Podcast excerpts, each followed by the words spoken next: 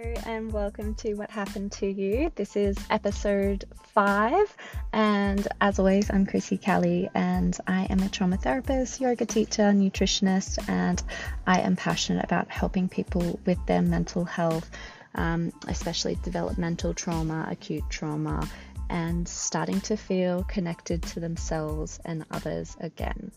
And so today is a really big topic on borderline personality disorder.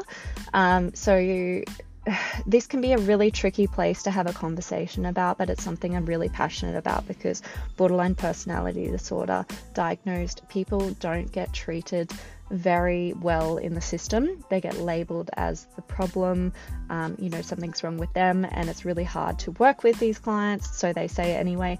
Um, and so people diagnosed with this disorder are often pushed to the side and told they won't heal, nothing will help them, they've just got to, you know, keep struggling with what they're suffering. And I feel like most people who have gone through this have probably felt the shift of once they got diagnosed, it, it kind of felt like nobody cared anymore. And, you know, there's many reasons for this, but it's mostly stigma. Um, so, and I want to share my personal story with it because I haven't always been a therapist, I haven't always been someone who's had her life together. Um, I experienced developmental trauma myself, and I can now say here and now, like, I have been diagnosed with a lot of things, and in the place that I am right now, I can pretty much link everything I've been diagnosed with with trauma. And, you know, it's really hard for the system to or for someone to understand that when they've been through the system and they've had all these diagnoses and they feel like they're the problem. They feel lost stuck they don't know who they are. And that's why they get these these types of disorders um, and diagnoses.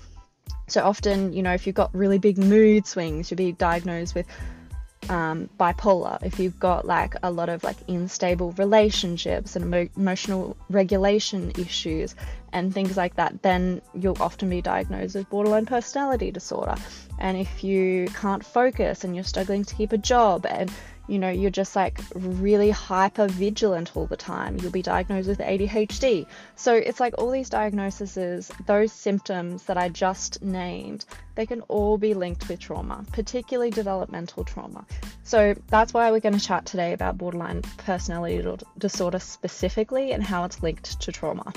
So, firstly, let's tap into the definition of borderline personality disorder and what characterizes a diagnosis in the mainstream system. Um, and then we can go and link this trauma and the possible root causes for these presentations. Um, I also want to note that not everyone likes to listen to content, so I'm trying to do different forms of uh, ways to get my content out. So there is now um, a blog on pretty much exactly what I talk about in this podcast on my website, and they'll also post like different things on my Instagram and my Facebook as well. Um, so if you learn in different ways and not finding the podcast to be like perfectly what you need, um, go and do some reading on my website, or go and listen or watch the posts on my um, on my Instagram or my Facebook. So, um, borderline personality disorder can be a severe disorder characterized by chronic instability, with episodes of severe impulse control, interpersonal difficulties, particularly maintaining healthy relationships is something we'll see the most. Um, and identity disturbances, feeling lost, not sure who like they really are, and a very big like distrust in self and others. So, alongside the disorder, there's it's really common for be- people with diagnosed borderline personality disorder to have multiple core mobilities, uh, morbidities, sorry, um, meaning that other diagnoses and symptoms are often alongside of it. So there's often mood, anxiety, obsessive compulsive disorder, um, eating disorders, dissociative, addictive, psychotic, and uh, like uh, soma formative disorders. So um, I've actually done a post about this recently about uh, like physical health and how mental health can start to affect your physical symptoms. So if you can find that one, I'll try to link it. I think there's a blog on my post, uh, my um, website about that as well, but how physical symptoms um, are affected by mental health. So that's really common in BPD. You'll start to get a lot of physical soma type symptoms. So those with um, borderline personality disorder show emotional sensitivity with the inability to modulate intense emotional responses, lots of big emotional outbursts, um, in, inadequate return to emotional baseline. So they really do struggle or take a long time to come back to that homeostasis, that emotional baseline. So BPD doesn't does not disrupt. Um, sorry, uh, BPD does not abruptly emerge during adulthood. There is always symptoms present in childhood with someone diagnosed with BPD. So that's when they're looking at diagnosis, they'll make sure that these symptoms were present during childhood. Um, and the prevalence rate of BPD in the general population is around 5%, so in the general population, while in clinical settings, so in and out patients, it's around 10 to 20% of patients. It's also worth noting that BPD is characterized by an intense use of health services. So often these clients or patients will be in and out of hospital, in and out of wards, in and out of seeing GPs for mental health um, care plans and things like that, on and off medications, trying different medications, and a suicide rate of 10 to 50% higher than the rate in the general population, 10 to 50 times higher rate.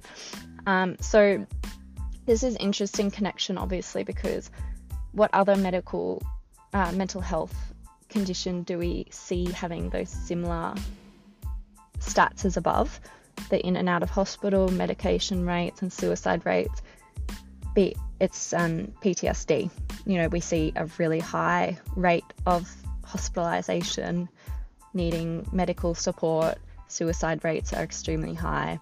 Medication use very high. So there is a lot of symptom overlap between PTSD and borderline personality disorder. And we also have the diagnosis of complex PTSD, which is often very similar to the BPD um, symptoms. So, um, I myself, when I was younger, had been diagnosed with borderline personality disorder in a hospital um, and then later was diagnosed by as CPTSD, so having complex PTSD instead of borderline personality disorder.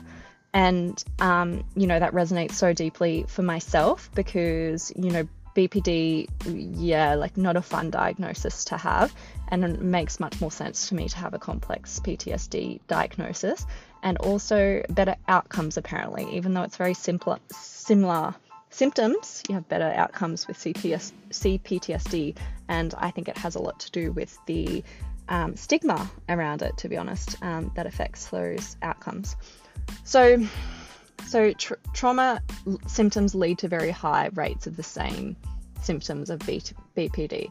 Um, and, you know, why do I think these are linked? So, Traumatic events are known to impair the ability of mentalization and symbolization of emotions. So, especially in the early phases of life, meaning trauma is more common commonly the reason for the inability to regulate emotions than having like you know uh, something wrong with your personality per se um, so there's a recent study that emerged and i'll pop all the research that i've found for this at the bottom of my uh, blog, so you can go and do your own research from there. So, a recent study on this has suggested that adverse childhood experiences, so there's like an, an ACE, it's like the um, essentially it's like the pinnacle um, of finding out whether there was childhood trauma or abuse or neglect or anything like that. So ACEs, adverse childhood experiences. You can go do the assessment online. So involve so there was a study on this involving emotional and physical trauma, parent parental mental illness and exposure to poverty in early stages of life. So these three things or four things were the strongest predictor of BPD symptoms in people 14 to 19 years old. Even when the parental um, psychopathology and poverty were excluded for the analysis. So, even just focusing on the physical and emotional trauma that was very highly linked and the strongest predictor of BPD symptoms. So there is pretty strong evidence between BPD and trauma, and it is growing, though a lot of scientific journals are not supporting um, studies in this area because it contradicts what the DSM 5 or all the DSMs um, have advised about BPD. So um, it's a bit of a tricky place, but there is a lot of evidence coming out about it. And again, lots of um, links on on my um, blog on my website, so go and find that.